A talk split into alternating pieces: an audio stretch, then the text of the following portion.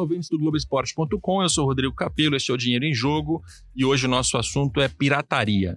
Você compra camisa falsificada? Você assiste aos jogos do seu time no GatoNet? Será que isso está certo?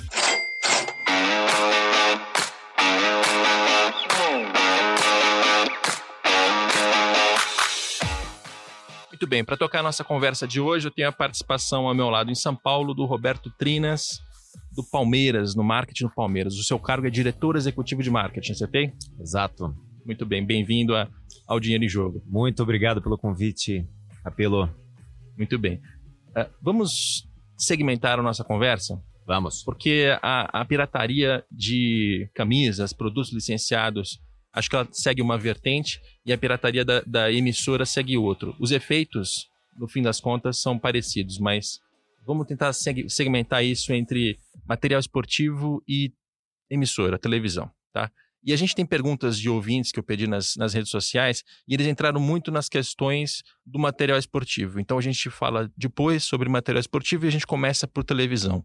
Né? E aí, como primeira pergunta é o que, que o, como é que o Palmeiras tem, tem reagido a essa, a essa pirataria? Como é que vocês enxergam? É, é algo que é, é nocivo para o clube do ponto de vista de que se, se a pessoa assiste um jogo de futebol num streaming é, pirateado, ela não conta como ponto de audiência, a emissora que vende anúncio deixa de mostrar a marca do anunciante para alguém, enfim, começa a desmontar a cadeia e, no fim das contas, estão os clubes, né? Exato. Eu acho que o, o, essa questão ela tem que ser vista sobre uma perspectiva ampla, é, entendendo que o futebol é uma indústria global, a disputa é global, é um é entretenimento, a gente compete com outros com outros produtos, né, em outros setores, é, a pessoa vai ao estádio ou consome o pay-per-view, ela vai ao cinema, ela vai ao restaurante, ou ela pode fazer tudo, mas de fato são produtos que concorrem. É, eu acho também que outra questão importante para falar é, desde já é que os clubes eles disputam obviamente dentro do campo, mas fora do campo eles têm que atuar cada vez mais em conjunto e não com estratégias isoladas, porque o, cada um tem uma fatia da torcida, tem um market share já estabelecido, isso muda em gerações, não muda de uma hora para outra. Então não somos concorrentes fora do campo, deveríamos atuar conjuntamente com estratégias setoriais para tocar e para construir soluções é, que são comuns, que são problemas que afligem, que atingem a todos.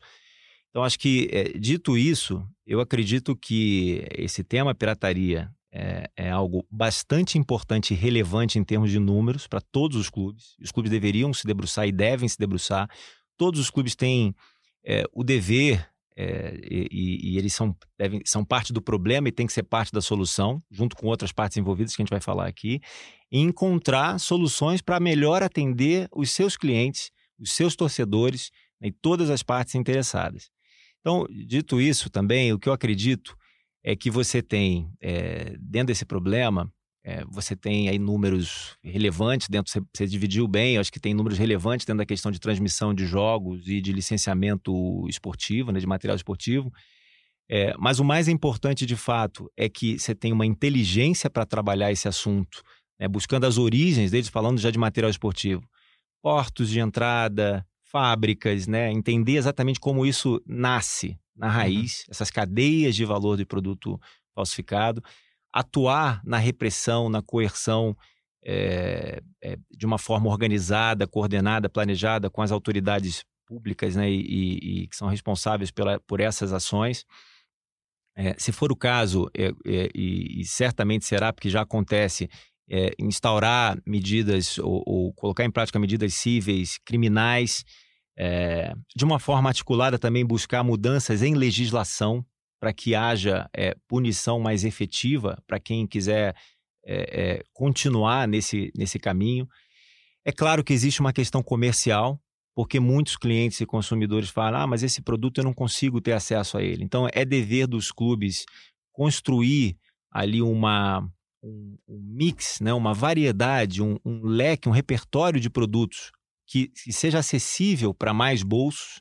É, você tem uma, uma camisa que pode ser listada no topo da pirâmide, né, ou produtos mais caros, que de fato é, é, a gente vai falar um pouquinho sobre isso, sobre entendendo carga tributária e todo o peso que uma grande indústria tem para produzir isso, não vai ser possível baixar aquele preço numa, na medida é, é, em que ele fique muito acessível é, para os nossos clientes, mas existem outros produtos, uma diversidade de produtos que estarão acessíveis e os clubes têm que construir esse repertório.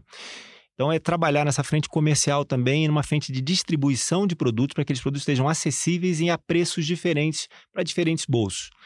É, e tem uma questão, eu acho que, que é bem abrangente também, que é importante. Então, além das ações de inteligência, ações de repressão, ações comerciais por parte dos clubes, você tem uma questão que é conscientização, que é cultural no Brasil.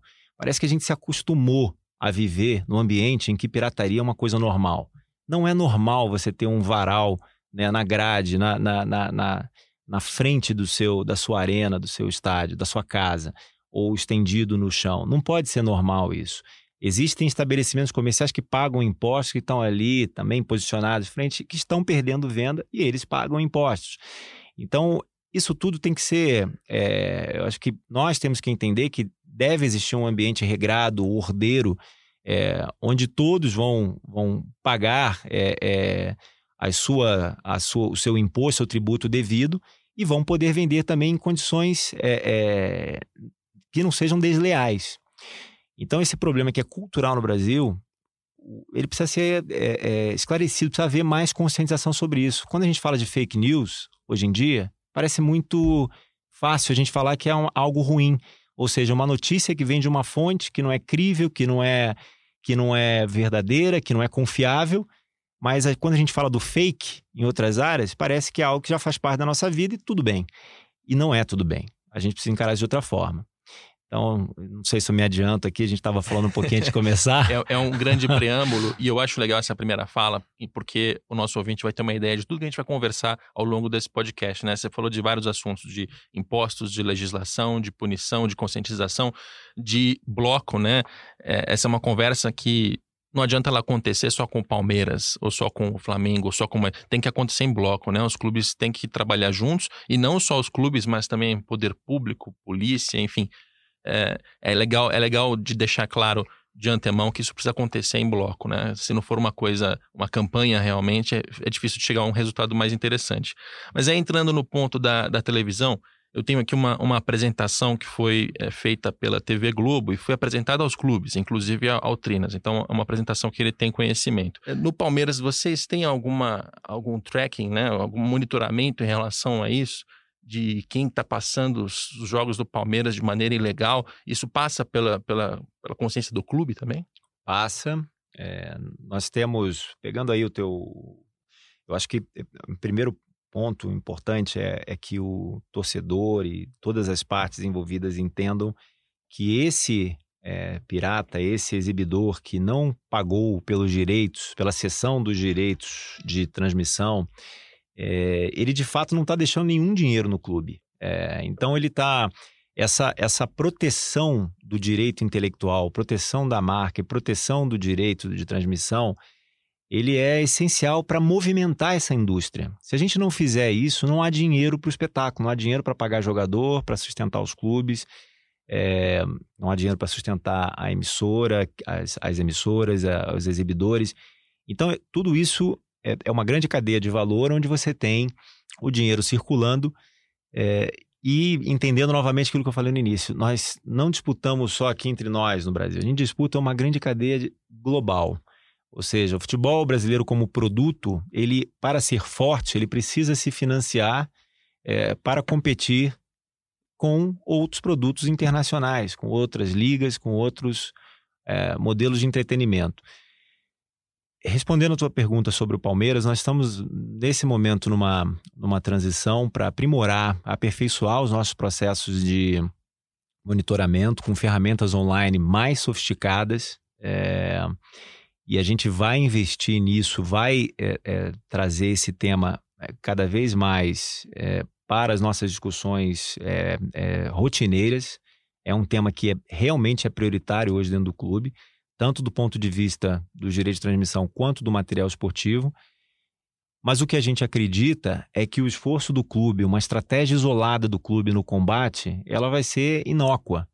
ela realmente precisa encontrar eco e ter respaldo dos outros clubes, das empresas como o, o Grupo Globo, empresas de material esportivo, entidades que representam os diversos segmentos, autoridades públicas, é, todas as partes envolvidas que perdem dinheiro é, precisam atuar em bloco, porque não é, não é uma questão do clube é, Palmeiras, da Sociedade Esportiva Palmeiras em particular, é uma questão que realmente atinge a todos. Então, como uma pauta setorial deve ser tratada como uma estratégia setorial. E para que se tenha uma ideia da importância disso no mundo, a própria apresentação aqui traz um link de uma reportagem publicada na trivela.com.br, que faz texto sobre futebol internacional, e o título da, do texto é audiência da Premier League cai no Reino Unido e a desconfiança é que a culpa seja da pirataria.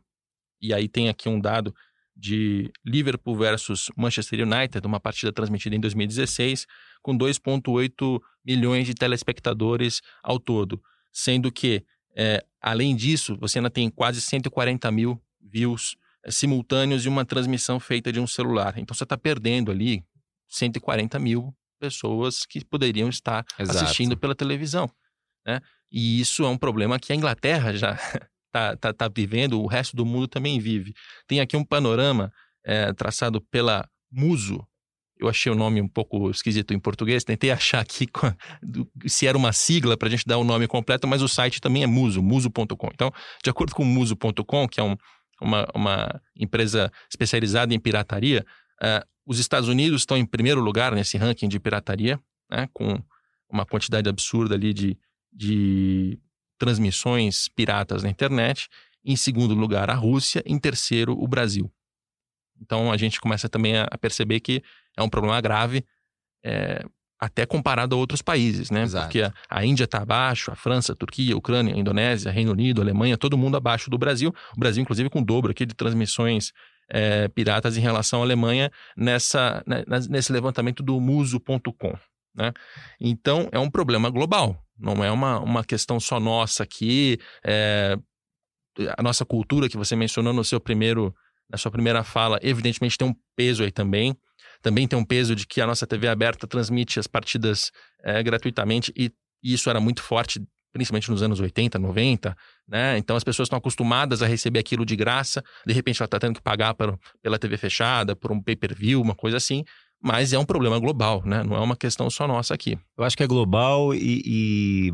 mas ele, ele se acentuou com, o, com a digitalização. Eu acho que é, é, é uma questão cultural nossa, como deve ser de muitos países, eu não tenho a condição de afirmar isso para cada um dos países que é citado nessa pesquisa, mas tenho certeza que o universo online, né, a digitalização desse serviço tornou mais fácil a capilarização disso e a oferta desse conteúdo de uma forma pirata. É, fica cada vez mais difícil controlar. E aí ele se dissemina. Então, por isso que você tem que ter realmente ferramentas mais modernas para é, para que você realmente coloque fora do ar, tire do ar essas, essas, esses exibidores piratas. Você deve ter nesse mesmo estudo aí, complementando o que você ia passar, no Brasil são mais de 10 milhões de domicílios, é, onde você tem uma conexão pirata, uma exibição é, pirata.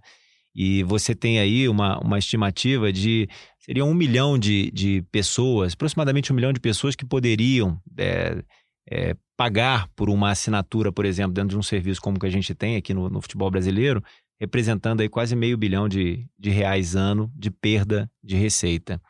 Então são números muito relevantes, não são números pequenos. É, isso também vale, os números são tão representativos é, numa indústria têxtil de material esportivo. Não tem esse número aqui, numa próxima a gente uhum. vai trazer esse número até com mais. É, é trazer mais, uma fornecedora. mais né? detalhes e talvez. Uma, é, uma é, fornecedora. Exato, que eu acho que é importante. É. Mas são números muito, muito grandes. E que, óbvio, você reduzindo esses faturamentos, você torna a equação de negócio mais difícil ainda, os produtos tendem a ficar mais caros. Eu acho que dentro desse contexto, o, o ouvinte tem que entender também, acho que todos nós estamos vivendo um momento de, da, da necessidade é, fundamental de reformas né, no, no país.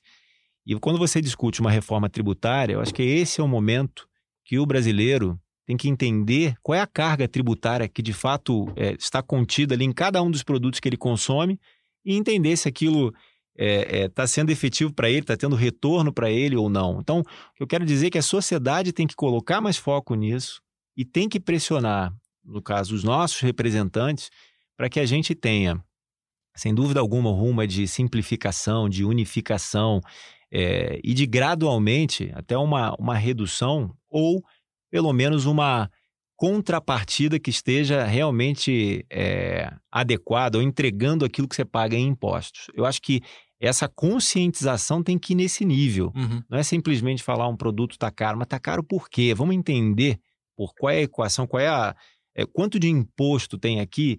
Então, é, eu volto a falar da importância é, da gente entender sempre a questão do ponto de vista mais macro, né? assim como falei muito da estratégia setorial, que deve envolver todos os clubes, confederação, federação, emissoras, para a gente atuar em cima de, desse tema pirataria, mas também do ponto de vista macro, para entender o ambiente tributário do país e o que, que a gente pode fazer com relação a isso. Uhum. Cada cidadão, o que, que ele pode fazer. É, porque é uma questão de preço. Mas esse, esse slide que você mencionou do estudo, ele é bem interessante pelo seguinte: a base pirata estimada é de 11 milhões de pessoas, arredondando os números, das quais 1 milhão de pessoas tem poder de compra uh, da classe AB. Então, o que a gente está falando aqui não é não é só uma questão de ah, é caro, o torcedor que tem menos dinheiro não tem acesso, então ele, ele, ele recorre a uma TV pirata, né, a, uma, a, um, a um gato, porque ah, não tem outra alternativa. A gente também tem uma quantidade relevante de pessoas que tem dinheiro para pagar pela TV fechada ou pelo pay-per-view, mas opta por fazer o gato mesmo assim. Né? Um milhão de pessoas. E a gente está falando aqui de uma perda de meio bilhão em faturamento.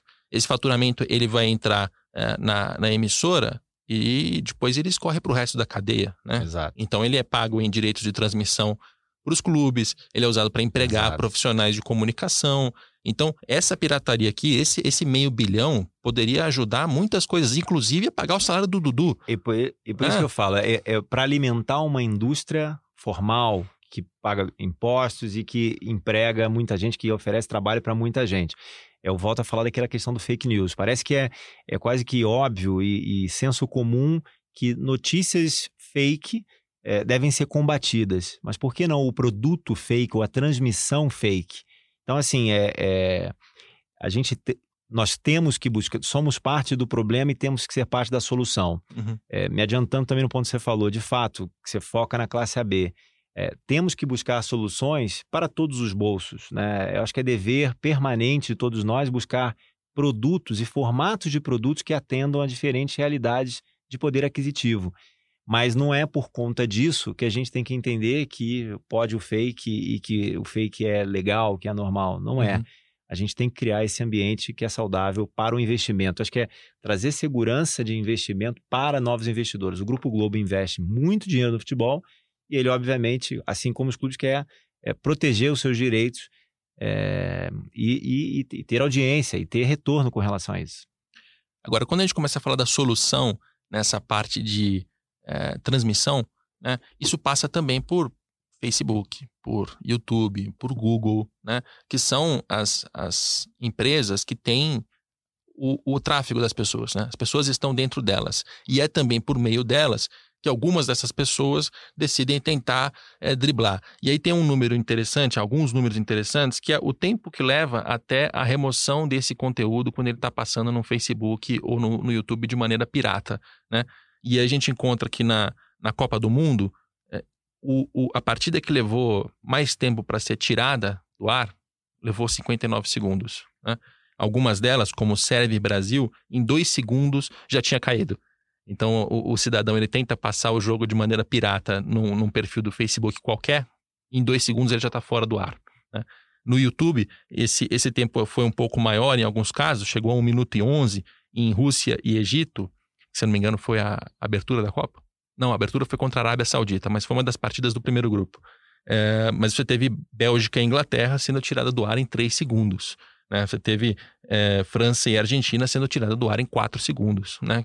Então, também passa por essas, esse, esse player, esses players do mercado, de trabalharem junto para que essa prática não se dissemine, né?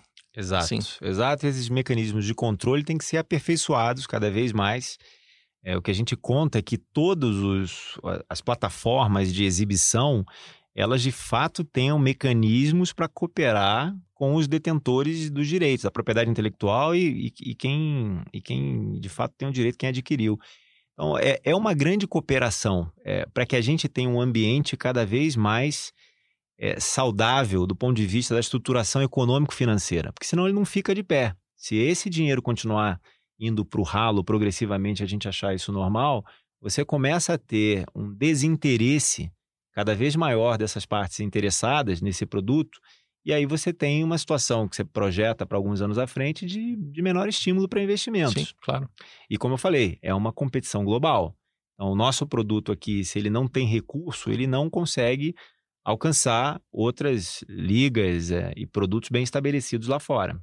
Então, e, é... e, é interessante porque a gente mencionou que os, os, piratas vão se adaptando às plataformas, às novas tecnologias, aos novos hábitos de consumo de informação. Eles também se adaptam a essas, essas travas que são colocadas. Então, ao mesmo tempo em que Facebook e YouTube tiram, tiraram os vídeos da Copa em tempo recorde, é, você tinha piratas fazendo a transmissão da partida é, com, a, com a, a imagem em como é que eu faço isso em áudio, cara? Como é que eu mostro isso em áudio? A, a imagem está virada, assim, de, de, uma tal forma que o, o, robô do YouTube, o robô do, do Facebook, até, por isso, até porque isso não é feito né, por uma pessoa que fica lá vendo link por link, isso é feito uma, de uma maneira automatizada, para que o robô não conseguisse identificar que aquilo era a partida da, da Copa do Mundo. Então, o próprio, o próprio pirata vai tentando virar a imagem, tentar né, focar num ponto específico. Eu já vi alguns assim que você coloca o close em, em um ponto para que o robô não consiga identificar. Então o pirata também está o tempo todo tentando se adaptar a isso, o que é sinal de que precisa de uma, de uma conscientização maior, né? Porque se o torcedor é, achar que é legal assistir uma partida virada, com a tela virada, né? Só para não, não, não pagar alguma coisa por aquilo, é, de uma certa forma ele também está é, prejudicando a cadeia inteira, né? Assim, é, é uma conscientização que passa também pelo torcedor, né? Exato. A questão do, do de, de, você vê, são cada vez mais criativos, né? Então você tem que ter continuamente aí mecanismos que se aprimoram para detectar e derrubar, né, e coibir esse tipo de prática. É, essa, essa, essa, a, a, não só a pirataria, mas a questão das fraudes, é, elas afetam não só o futebol, mas diversos setores. E, e o que tem que ser entendido é que, de fato, é, é algo que prejudica, é algo que mina a capacidade de investimento dos clubes, dos exibidores, das empresas de material esportivo.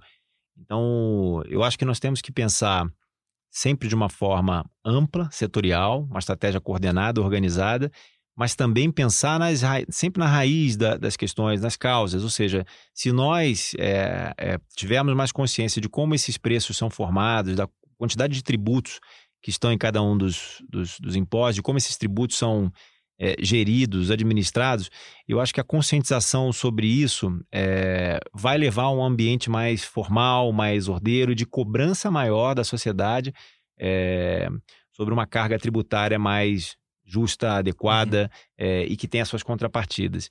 Então, eu acho que é isso. E, e tudo isso tem que ser feito ao mesmo tempo. Né? Então, são ações de inteligência, são ações de coerção, porque isso não está certo.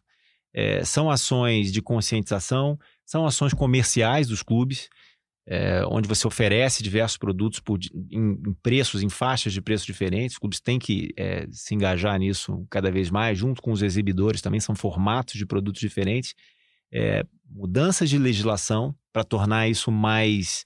para fazer com que as punições aconteçam e sejam mais efetivas para desestimular o, o contraventor, o, o contrafator, né, o, o criminoso que, que, que, que, se envereda por esse caminho. É, então é um conjunto onde todas essas partes, nós aqui que estamos falando e todas as partes envolvidas, elas são parte do problema e devem ser parte da solução. Vamos começar a ouvir os áudios que os nossos ouvintes mandaram, porque eles vão dar novos assuntos, novas opiniões para a gente comentar aqui em cima. Eu vou começar com o áudio do Rogério, que é um palmeirense. Alô, Rodrigo Capelo, aqui é o Rogério Nakamoto, do Japão. Moro aqui há 25 anos. Sempre tive assinatura da Globo Internacional aqui, né? Mas como aqui ela faliu, né? Fechou então, de uns tempos para cá, eu tive que apelar para a TV Gato, né? A TV a cabo a gato. Não teve jeito. E as outras coisas do meu time aí, do meu time aí é camisas, calção, meias, essas coisas que eu compro é tudo original. Eu só perdi para TV a gato mesmo porque não tem opção. Valeu, um abraço. Direitos internacionais. Direitos internacionais. Japão. É, eu, é um tema que eu, eu venho falando bastante com, com, internamente dentro do clube, com outros clubes também, e que passa por essa questão da distribuição, né? O produto precisa ser é, visto, precisa ser oferecido em, com a maior capilaridade possível. É, o futebol brasileiro ele tem muita força, ele tem uma, uma imagem mundo afora, principalmente canalizada na seleção brasileira, é, que não que não é repassada, que ainda não é, é refletida nos clubes, porque o campeonato não é visto. Então, os clubes, de uma forma organizada, e nisso trazem a CBF né, é, para esse esforço, eles têm que promover essa internacionalização, essa capilarização, distribuição do nosso produto em acordos com todos os países do mundo, onde eu acho que o futebol brasileiro é interessante em qualquer lugar do mundo. Então, esse é um esforço, de novo, dos clubes de uma forma conjunta, organizada, coordenada, junto com a, com a CBF, em prol é, de uma maior divulgação, distribuição, para que o produto esteja disponível em todos os recantos, como esse, como o palmeirense que acabou de, de, de, de dar o relato dele, ele possa ter aquele produto acessível, e é claro, é sempre buscar uma equação de preço que seja é, viável é, em todos os mercados, porque o produto, obviamente, quem comprar esse direito, ele tem lá a sua equação de negócio, seu modelo de negócio. O que a gente vai buscar sempre é, é, é, é ter lá na ponta um modelo de distribuição aberta, né, para uma TV aberta, um modelo para uma TV fechada, um modelo para o streaming, um modelo para o pay-per-view. Há diferentes formas de levar esse conteúdo, né, de empacotar esse conteúdo e de, e de levar esse conteúdo para mundo afora para os diferentes consumidores e, e clientes é, dos clubes. É, Para dar esse contexto em relação aos direitos internacionais, acho que é importante. Esses direitos eles faziam parte dos pacotes de direitos de transmissão que a Globo comprava, a Globo e outras emissoras, é, tradicionalmente, estava tudo no mesmo pacote. De 2016 para cá, isso mudou porque na, na, renegociação de 2016, os clubes reivindicaram que queriam esses direitos para eles, para que eles fizessem essa venda. E a Globo cedeu por uma questão de, de negociação. A partir de 2019 é quando começa a valer essa, essa renegociação. E os clubes já sabiam desde 2016 que teriam esses direitos na mão para vender, mas só começaram a se mexer para 2018. E aí, em 2018, fizeram uma, uma, uma venda é, até intermediada pela CBF. A primeira empresa que comprou os direitos quebrou antes de existir, um negócio que deu errado. E, e é um processo que está acontecendo ainda dos clubes fazerem essa venda. Então, o que o, o que o Rogério, o palmeirense que está no Japão, diz é: eu até tinha o, a oferta de conteúdo aqui até aquele momento em que estava sendo transmitido pela Globo Internacional. Como ela não passa mais isso aqui, eu não tenho como assistir, minha única opção é pirataria. Então, o recado que ele está dizendo nesse caso, e eu acho que isso se aplica a outras situações, é se também ah, o mercado né, esportivo não oferecer uma, uma via para que o, o, torcedor possa consumir aquilo legalmente, ele vai dar seu jeito. Né? É claro. Ele vai dar, vai dar o seu jeito. E aqui não tô, não tô apontando o dedo para ninguém para falar, não, a culpa é de fulano, ciclano, beltrano. Não é isso. Mas é um, é um ponto que é importante também e é uma lógica que vai valer para todo tipo de pirataria, né? É claro. Assim, se você é... tiver um palmeirense no Acre que queira comprar uma camisa, mas não tem uma loja, ou Exato. o material não chega, ele vai dar um jeito de comprar uma camisa pirata. Né? Exato. Por isso que é, essa questão da mercadológica é fundamental, né? São os componentes do produto. A distribuição é fundamental o preço é fundamental, o produto em si, a qualidade do produto é fundamental, a promoção desse produto é fundamental. São os componentes né, do marketing que, que, que eh, viabilizam produtos a serem oferecidos para o mercado que o consome. Então, nesse caso específico, é uma lacuna que nós temos hoje. O internacional ele não está ocupado, ele deixou de estar e, e, e é importante, é, é urgente, os clubes sabem disso, conversam, têm conversado com a CBF para a gente encontrar rapidamente um modelo que nos atenda é, e que possa oferecer mundo inteiro o nosso produto. Eu, eu tenho bastante é, otimismo e acho que a perspectiva é muito positiva para que aí nos próximos meses a gente encontre esse caminho é, e que esse caminho nos possibilite, falando desse assunto especificamente, a gente sabe que grandes ligas no mundo faturam é, mais internacionalmente do que no mercado doméstico, é, ou se não mais a maioria é, delas. Meio-meio, praticamente. Praticamente. A Premier League é praticamente meio-meio. Exatamente. Então, assim, é, quando você tem uma audiência hoje é, de 200 milhões, 205 milhões de brasileiros, você tem um valor nesse mercado global. Quando você está falando para 2 bilhões de pessoas, que incluem o mercado americano, chinês, indiano, ou 3 bilhões de audiência, você tem outro valor de marca. Então, todos os clubes ganham com isso, sendo conhecidos, sendo visíveis mundo afora. As negociações de patrocínio, elas podem se dar em outros patamares, outros valores, porque a gente começa de fato a atrair marcas globais também para o nosso negócio, porque ele é visto globalmente. Então, é, é, o que eu falei no início, né? A disputa é global. A gente não vive mais numa realidade dos anos 60, 70, 80, até 90, quando o Brasil começou a efetivamente se abrir e que os custos eram menores. É, a visibilidade que nos interessava é quase que a local, né? É, é, o contexto era muito local. Não só pra gente, o mundo inteiro era assim. Exato. Né? O mundo exato. inteiro funcionava assim. A gente tem mais um áudio que vai na mesma linha, mas que traz um, um outro ponto de vista. Vamos ouvir. O meu nome é Arthur, eu faço faculdade no exterior, nos Estados Unidos, e até pouco tempo atrás eu usava um, um, um equipamento pirata, né, um desses players piratas, para assistir os jogos do Flamengo, mas desde os dois jogos para cá, o, o, Flamengo começou a transmitir no próprio canal do YouTube é, as partidas para quem mora no exterior, se eu não me engano, com exceção de Portugal. É, eu não sei até que ponto os clubes podem fazer isso, quais clubes podem, se, se tem algum direito de televisão, mas é, me impediu de usar um aparelho pirata cuja única função que eu tinha trazido para cá era para assistir os jogos do Flamengo. Então, é, esse é o meu testemunho. E é um testemunho muito bom, porque fala justamente do que a gente está mencionando aqui sobre a oferta do, do conteúdo, a oferta do produto para que ele não recorra à pirataria. Né? Ele está nos Estados Unidos, ele tinha um equipamento pirata que ele levou para ver os jogos do Flamengo. O Flamengo, desde o jogo contra o São Paulo, ele passa é, as suas partidas no canal 11 de Portugal. Ele vendeu esse direito de transmissão para um canal português e tem uma relação óbvia com Jorge Jesus, com a Boa Fase. Né? Você tem uma série de pessoas que estão em Portugal e querem assistir. Então, seu ouve fez uma venda ali de uma maneira até é, convencional, tradicional. Mas o Flamengo também faz, desde Flamengo e Inter, a transmissão dos jogos para fora do Brasil via YouTube e Facebook do Flamengo. Né? E é uma partida que, para não rolar uma canibalização, ela está bloqueada para é, espectadores que estejam no Brasil ou que estejam em Portugal, para não canibalizar a venda do canal 11. E aí, o nosso ouvinte fez a pergunta e eu acho que o, que o Trinas pode ajudar a esclarecer. Até que ponto é possível fazer isso? Assim, é, existe alguma coisa que impeça o, o, Palmeiras, por exemplo, de chegar no YouTube ou, ou Facebook e é, fechar para fazer essa transmissão para fora do Brasil, pelo menos de maneira provisória, até que se haja uma, uma solução mais longa, enfim? Não, não há nada que impeça e nós faremos. É, está sendo. Muito provavelmente faremos. Estamos debatendo isso internamente e, e, a partir dos próximos jogos deveremos fazer também. É claro que nós, você usou a palavra certa mais do que o mais importante aí, o que nós acreditamos é encontrar soluções duradouras, né? Soluções estruturalmente que vão mudar estruturalmente esse negócio. Então, nós precisamos encontrar um modelo de atuação no mercado internacional que leve esse produto para o maior número de mercados possível e valorize o nosso produto. Então, acho que é uma questão de muito pouco tempo.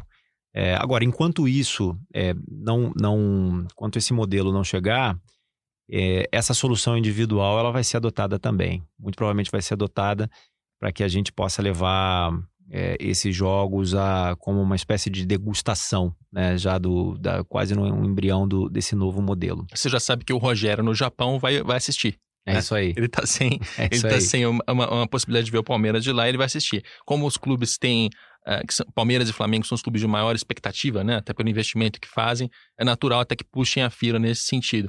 Acho que tem pouca gente é, interessada em assistir o jogo fora do Brasil de um, de um clube que está sendo rebaixado ou que está no meio da tabela, enfim. Uh, a gente tem mais uma mais uma pergunta, na verdade, uma opinião, um relato em relação a essa, essa questão da televisão e a gente vai começar a partir para material esportivo depois disso.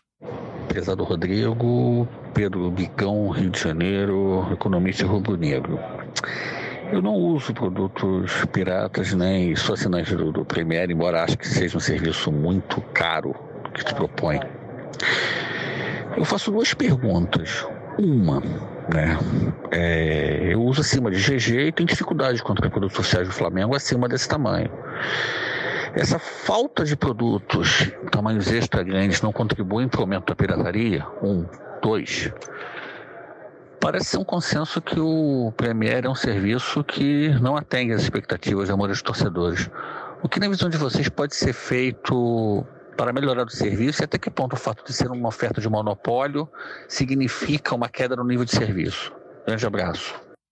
O Pedro Bicão fez uma crítica ao Premier, ele disse que o Premier não atende. O que, que eu fiz? Eu perguntei a ele, mas o que não atende? Você pode explicar melhor a sua crítica em relação ao Premier? E ele explicou. O exemplo do serviço da NFL, que eu também assino no Game Pass. Por exemplo, você tem a opção de escolher entre a narração normal, uma narração voltada para o time da casa, uma narração voltada para o time visitante, por exemplo. É, até que melhorou nesse ponto, porque antigamente os, os pré-jogos eram muito curtos, um, pré-jogos não tem mais. Quer dizer, os caras fazendo jogos off-tub o tempo todo. Acho que. Eu, até como analista de curso que sou, eu até consigo entender, né? Eu tenho um monopólio, eu não preciso me esforçar muito. Mas o, o preço que, que, cobra, eu acho que se vê, eu pago R$ 1.200 por ano pelo, pelo, pelo Premier. O Game Pass da NFL para mim sai a 30 reais por mês. Entendeu? Acho que é por aí. É muito limitado porque cobra. Uma outra coisa que o Premier não tem, tipo, eu não consigo ver o jogo ao vivo. Se eu quiser ver os melhores momentos, eu não consigo ver no Now da Net, por exemplo. A internet do Brasil nem é, não é boa. Tem que apelar para a internet, para links piratas. O, deveria ter, como tem, o Game Pass. Você tem uma opção de uma hora depois do jogo, pelo menos os highlights. 8, 10 minutos condensados, porque não conseguiu ver o jogo. Você não tem. Aí você depende de ou de, de, de internet ou de esperar passar um VT que assim, depende, depende do, do humor do programador, entre outras coisas. Um ponto importante para esclarecer em relação ao que o Pedro Bicão falou sobre o monopólio. Porque a, a lógica de concorrência para melhorar a qualidade do conteúdo, né, ela, ela se aplica a muitas situações. Mas eu acho que não a essa dos direitos de transmissão. Porque no mundo inteiro, os direitos de transmissão são vendidos e eles valem mais com exclusividade. Né? Você vai para o futebol inglês, você faz uma venda dos direitos de transmissão, em que você faz um leilão e até mais de uma emissora arremata, só que ela nunca arremata o mesmo jogo. Né? Então o jogo vai ser exclusivo dela. E aqui no Brasil a gente tem o campeonato exclusivo de determinadas emissoras. Então a lógica da concorrência, de que poxa, se, se o Palmeiras vendesse o pay-per-view para duas emissoras diferentes, para duas empresas diferentes, e ambas colocassem o mesmo serviço no mercado, e esse serviço, é, né, por meio da concorrência, talvez elas corressem atrás de, de melhorias, não se aplica muito, porque se o Palmeiras vender para duas empresas diferentes, primeiro que elas não vão comprar. Né? Segundo, que se ambas comprarem, é, talvez a conta, a conta, não feche para elas. A, a, lógica do direito de transmissão é um pouco diferente aqui, né? É, tô, tô viajando aqui, você acha que tem sentido? Eu, eu, eu acho que existem é, diferentes estágios de evolução. Né? O mercado americano é muito maduro, já muito. tem uma, uma trajetória de muito tempo é, tratando, aprimorando os seus produtos.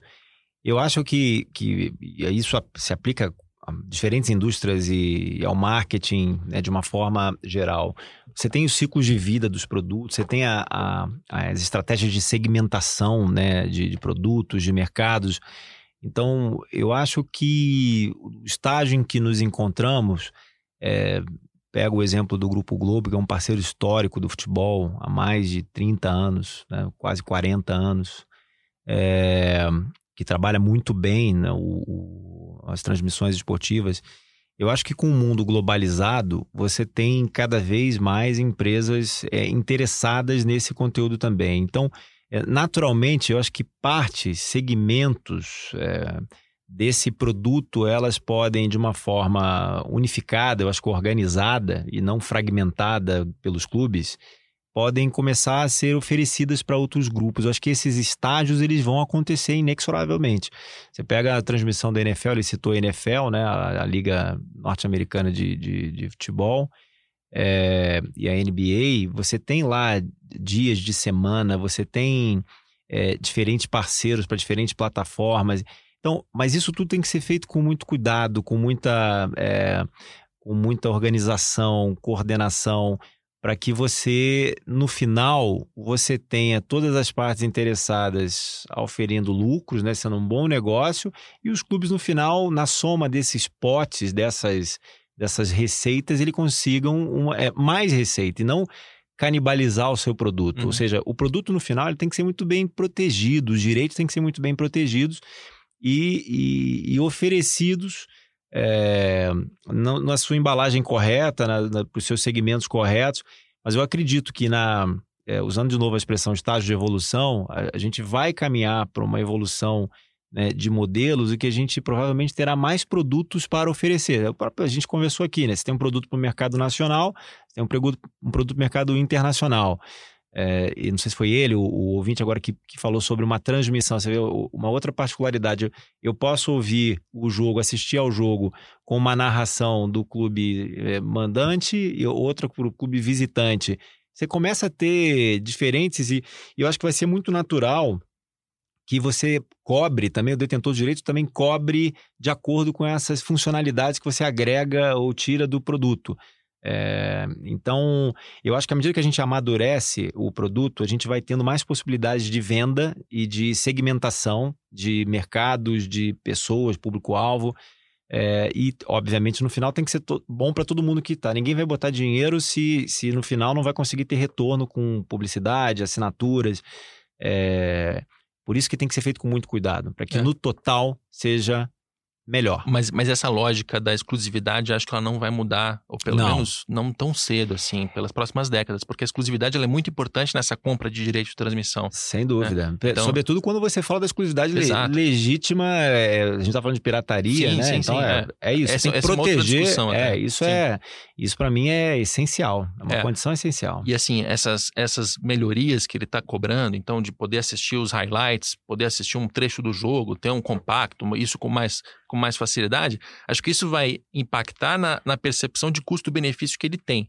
Mas isso é, uma, é, é, também uma questão pessoal e não acho que deva ser uma, uma questão pessoal que vá justificar uma pirataria. Né? É claro. É uma questão de, de demandar um serviço diferente. Então, é claro. É, até rodei o serviço, rodei o áudio dele aqui, embora seja uma crítica à casa, porque é importante, né? A gente ter uma percepção. Por que a pessoa está alegando como um motivo para, eventualmente, para pirataria? Né? E ele tem um outro ponto que ele mencionou, que foi a primeira pergunta dele, que a gente falou muito de transmissão, mas ele falou do mix de produtos para material esportivo. Né? E aí a gente. Eu, eu, tenho esse problema, assim. Eu não. Eu tenho um tamanho que eu preciso de camisas é, XGG, as camisas maiores. Você tem uma oferta menor de, de, de, material, de material esportivo nesse sentido. Né? As camisas de futebol não cabem em mim, simplesmente. É, quando a gente fala de mulheres, a oferta também é menor. De crianças, a oferta também é menor. Né? Então, esse mix de produtos também é um ponto importante na hora de é, tentar reduzir um pouco a motivação da pirataria, né? Sem dúvida. É, você tem que oferecer, se há demanda, você, você tem que procurar atendê-la. É claro que você tem que também. É, é, o negócio precisa ser viável. É, no nosso caso, nós temos essa, essa oferta. Né? Nós temos produtos diferentes para diferentes é, segmentos e, e, e, e, pessoas diferentes, homens, mulheres, é, com faixa de peso, camisas para crianças, adultos. É, eu acho que essa segmentação, na medida em que os volumes né, envolvidos de demanda eles ficam significativos, naturalmente eles vão ser atendidos. Talvez hoje ainda não exista é, para, para faixas mais, mais é, restritas, né? Ou, mas à medida que elas vão se tornando significativas, naturalmente os fabricantes também vão atendendo. Mas essa é uma conversa que vocês têm com a, com a Puma de chegar e dizer, olha, Puma, eu preciso que você me ofereça XYZ produtos para tais públicos, ou eventualmente a solução passa por outro caminho, de dizer, olha, Puma, então esses produtos aqui você produz, mas eu tenho aqui uma outra empresa licenciada que vai fazer essa, esses produtos por uma faixa de público que você não está atendendo. A solução, ela passa por qual caminho? Ela passa um pouco por tudo. É, ah. é, é, é nosso, é nosso input, né? Nossa... É, é, passa passa por uma, um pedido nosso, como já proativamente eles também entendem, porque estão há muito tempo no mercado, é, passa por priorizações, a gente entende que determinado público pode crescer muito dentro da, da, da faixa de consumidores, a gente passa essa informação. É, então é um pouco de, de, todos os envolvidos, tem um retrato do mercado e, e, vão buscando atender. Com a Puma a gente falou bastante, por exemplo, né, citando um exemplo bem específico, sobre a questão de mulheres. Né? A gente vê uma oportunidade enorme é, de trazer as mulheres cada vez mais para os estádios né, e, e para vestir os nossos, os nossos uniformes, né, os nossos usarem os nossos produtos. Então, é, essas conversas elas acontecem e, e, é tudo uma questão realmente mercadológica. Se existe a demanda e ela fica é, notória, ela fica muito evidente para todas as partes envolvidas, a gente vai é, correr para buscar atender.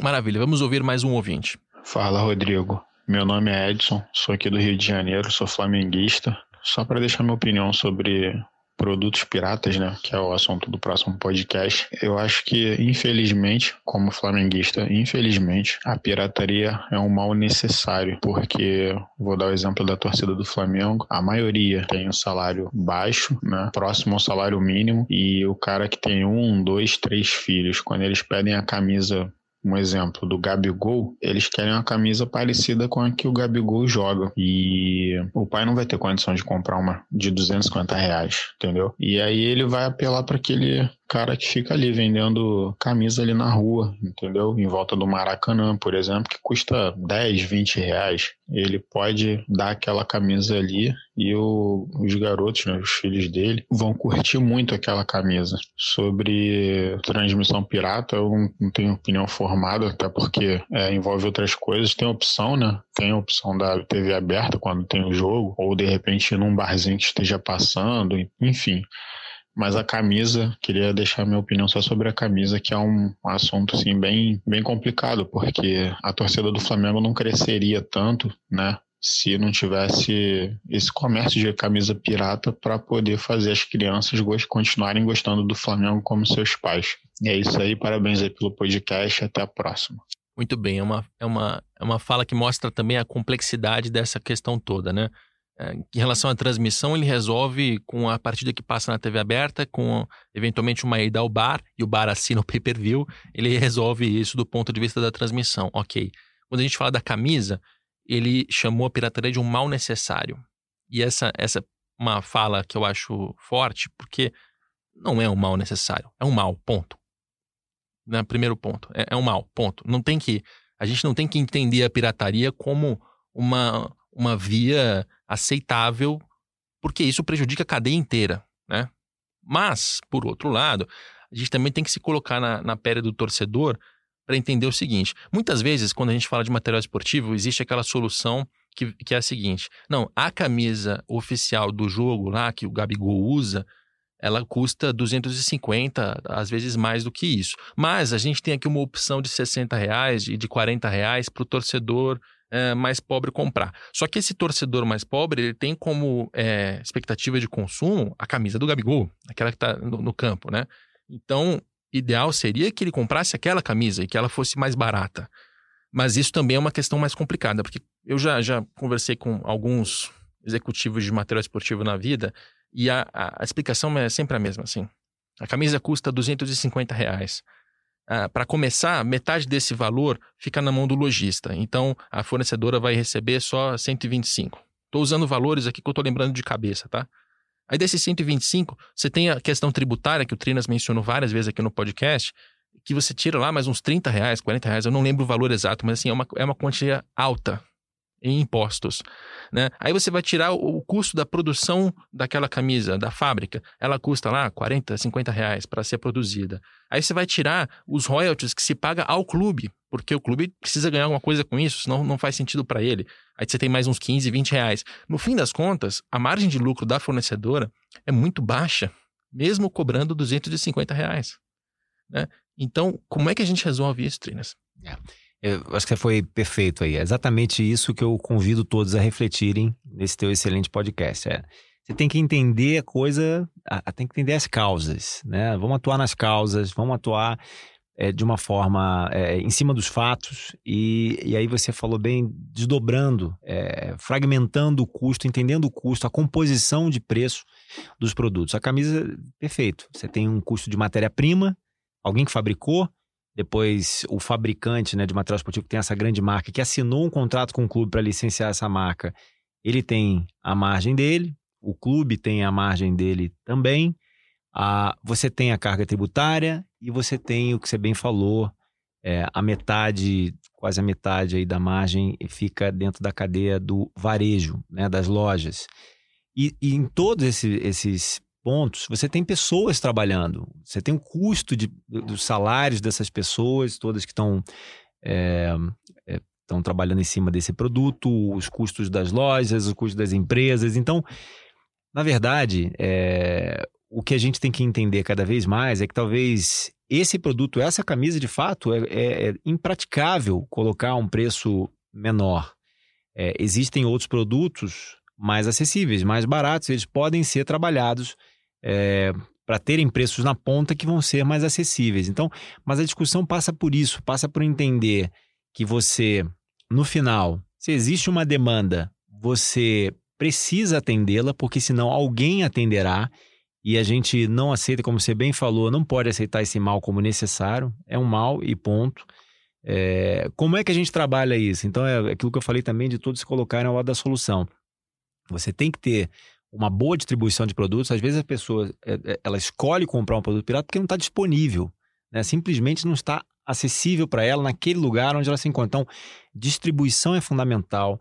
É, trabalhar mix, trabalhar diferentes ofertas de produtos. Vai ter o produto mais caro, que vai ser mais difícil de baixar preço, mas vai ter um produto mais barato.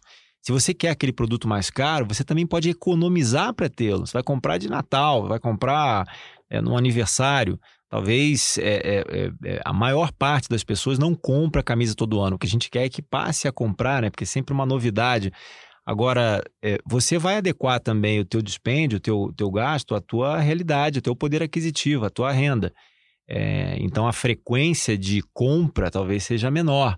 Mas é, é fundamental entender, então, essas variáveis todas e, e, coloco de novo a questão tributária, que é importante que as pessoas tenham consciência para que a gente otimize isso, né? Ou seja, pague a carga adequada para ter as contrapartidas adequadas. As pessoas precisam entender mais sobre isso e como são compostos, não só a camisa, mas todos os produtos, produtos da televisão, é, e todos os produtos que a gente consome no dia a dia, é, para que no final a gente consiga ter distribuição, preço, mix de produtos, é, para atender a, a, a, demanda que existe por eles.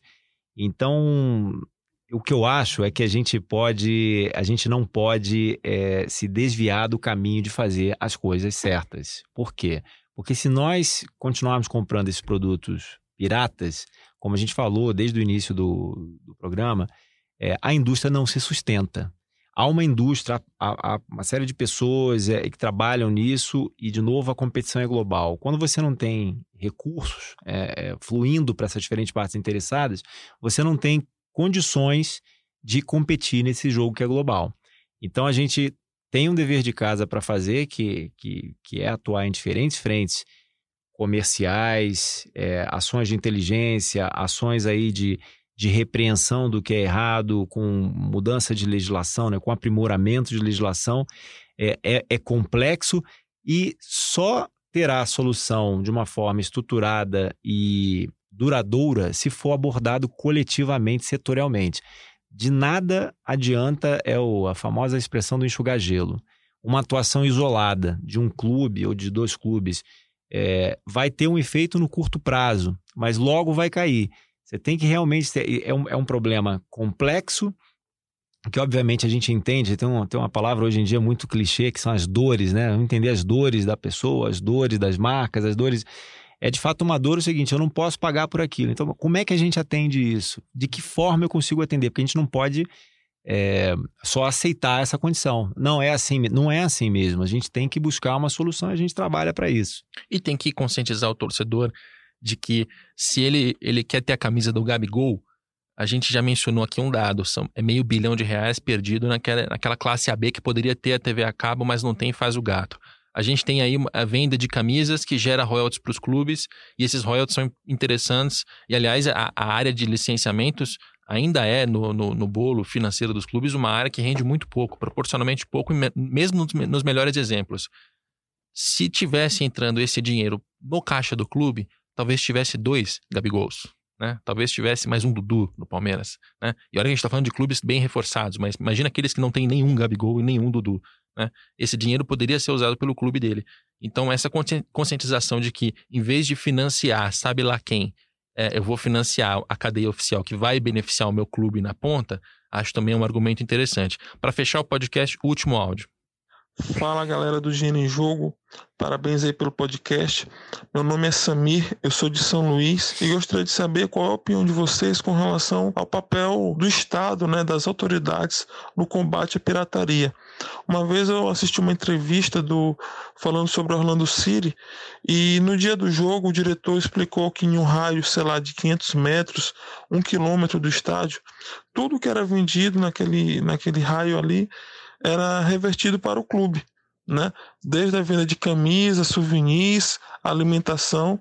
E quando eu vou assistir jogo do meu time, o Sampaio, é, eu sempre lembro dessa matéria porque no dia do jogo para lá um caminhão e, e vende lá camisas do Sampaio a 50, 60 reais. O Sampaio tem marca própria de camisa, então é um até valor até mais barato do que vendido aí nacionalmente. É uma camisa que sai a 180, quando é sócio torcedor paga até um pouco mais barato. E fora toda essa questão, alimentos que são vendidos ao redor do estádio, e nada disso volta para o clube, né? Então, qual a opinião de vocês com relação a isso? Tem que ter alguma lei, alguma coisa mais específica? Não sei. Um abração aí e bom, parabéns pelo podcast. Valeu. Samir, Samir com Y. Eu sei que tem Y porque ele é um seguidor meu no Twitter. A gente já trocou algumas mensagens. Samir, muito legal o seu relato e fecha com algo que o Trina já mencionou algumas vezes aqui no podcast em relação à responsabilidade de todas as pontas envolvidas, mas o poder público faz parte disso, né? Assim, é, essa, essa, esse exemplo que ele mencionou do Orlando City, em que no, no raio da, do estádio não você tem uma, tem uma, uma fiscalização, você tem uma patrulha ali para que não haja venda de produtos piratas, para que se venda apenas produtos. É uma ideia, né? É claro. Algo, é algo que poderia ser feito aqui. É claro, o, o, poder público tem um papel importantíssimo, a autoridade pública que é responsável pela repressão e também por criar leis, é, né, do, do ponto de vista do, da, da, legislação, ela é fundamental. A gente tem um exemplo que está sendo discutido agora, clube empresa, né, os, os, quais são as, as implicações disso para os clubes, né, as, as oportunidades que existem. É, isso está sendo discutido, está sendo debatido. Acho que da mesma forma, esse tema, pirataria, cambismo, temas que, que, que são presentes na, na indústria do futebol e que representam uma perda de receita significativa para todas as partes envolvidas, deveria ter uma deve, deve ter, tem, tem tamanho, você citou os números aqui, é, para provocar uma discussão mais ampla nas assembleias, no Congresso Nacional. É, será que a gente tem a legislação mais adequada para tratar desse tema? É, é isso que eu acho que todos têm que se debruçar, porque, obviamente, a autoridade ela vai estar tão mais interessada também a discutir esse tema, quanto mais é, cobrada ela for, é, se isso de fato for relevante. Então, e por isso que eu falo desde o início, eu acho que isso terá uma relevância de fato quando os clubes coletivamente entenderem, né, junto com confederação, federação, que isso de fato representa uma oportunidade é, de recurso significativa para manter os melhores jogadores aqui, para os clubes se estruturarem melhor, que faz sentido de uma forma organizada e coordenada levar para uma para uma esfera pública, né, é, que represente isso e que a gente mude efetivamente, porque só com realmente com mudanças de legislação também a gente eh, cria um ambiente é, mais é, é, com condições da gente ter uma, uma, uma duração maior, um ambiente seguro e duradouro para que se implemente políticas que, que, tragam essa formalidade né, no, no, ao negócio.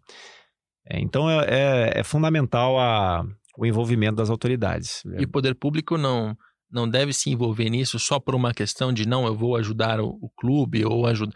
É também porque ele pode ganhar dinheiro com isso. Né? Claro. Porque cada camisa que é vendida Exato. de maneira pirata, informal, Exato. representa impostos que não são pagos, que não, não chegam aos cofres públicos, né? Então a gente está num, num ambiente em que, por um lado, você tem impostos que são altos em relação a esses produtos e que atrapalham na precificação e que, de uma certa forma, estimula a pirataria, né? Bem de uma certa forma, de uma maneira, né? Não é um mal necessário, como a gente já falou aqui.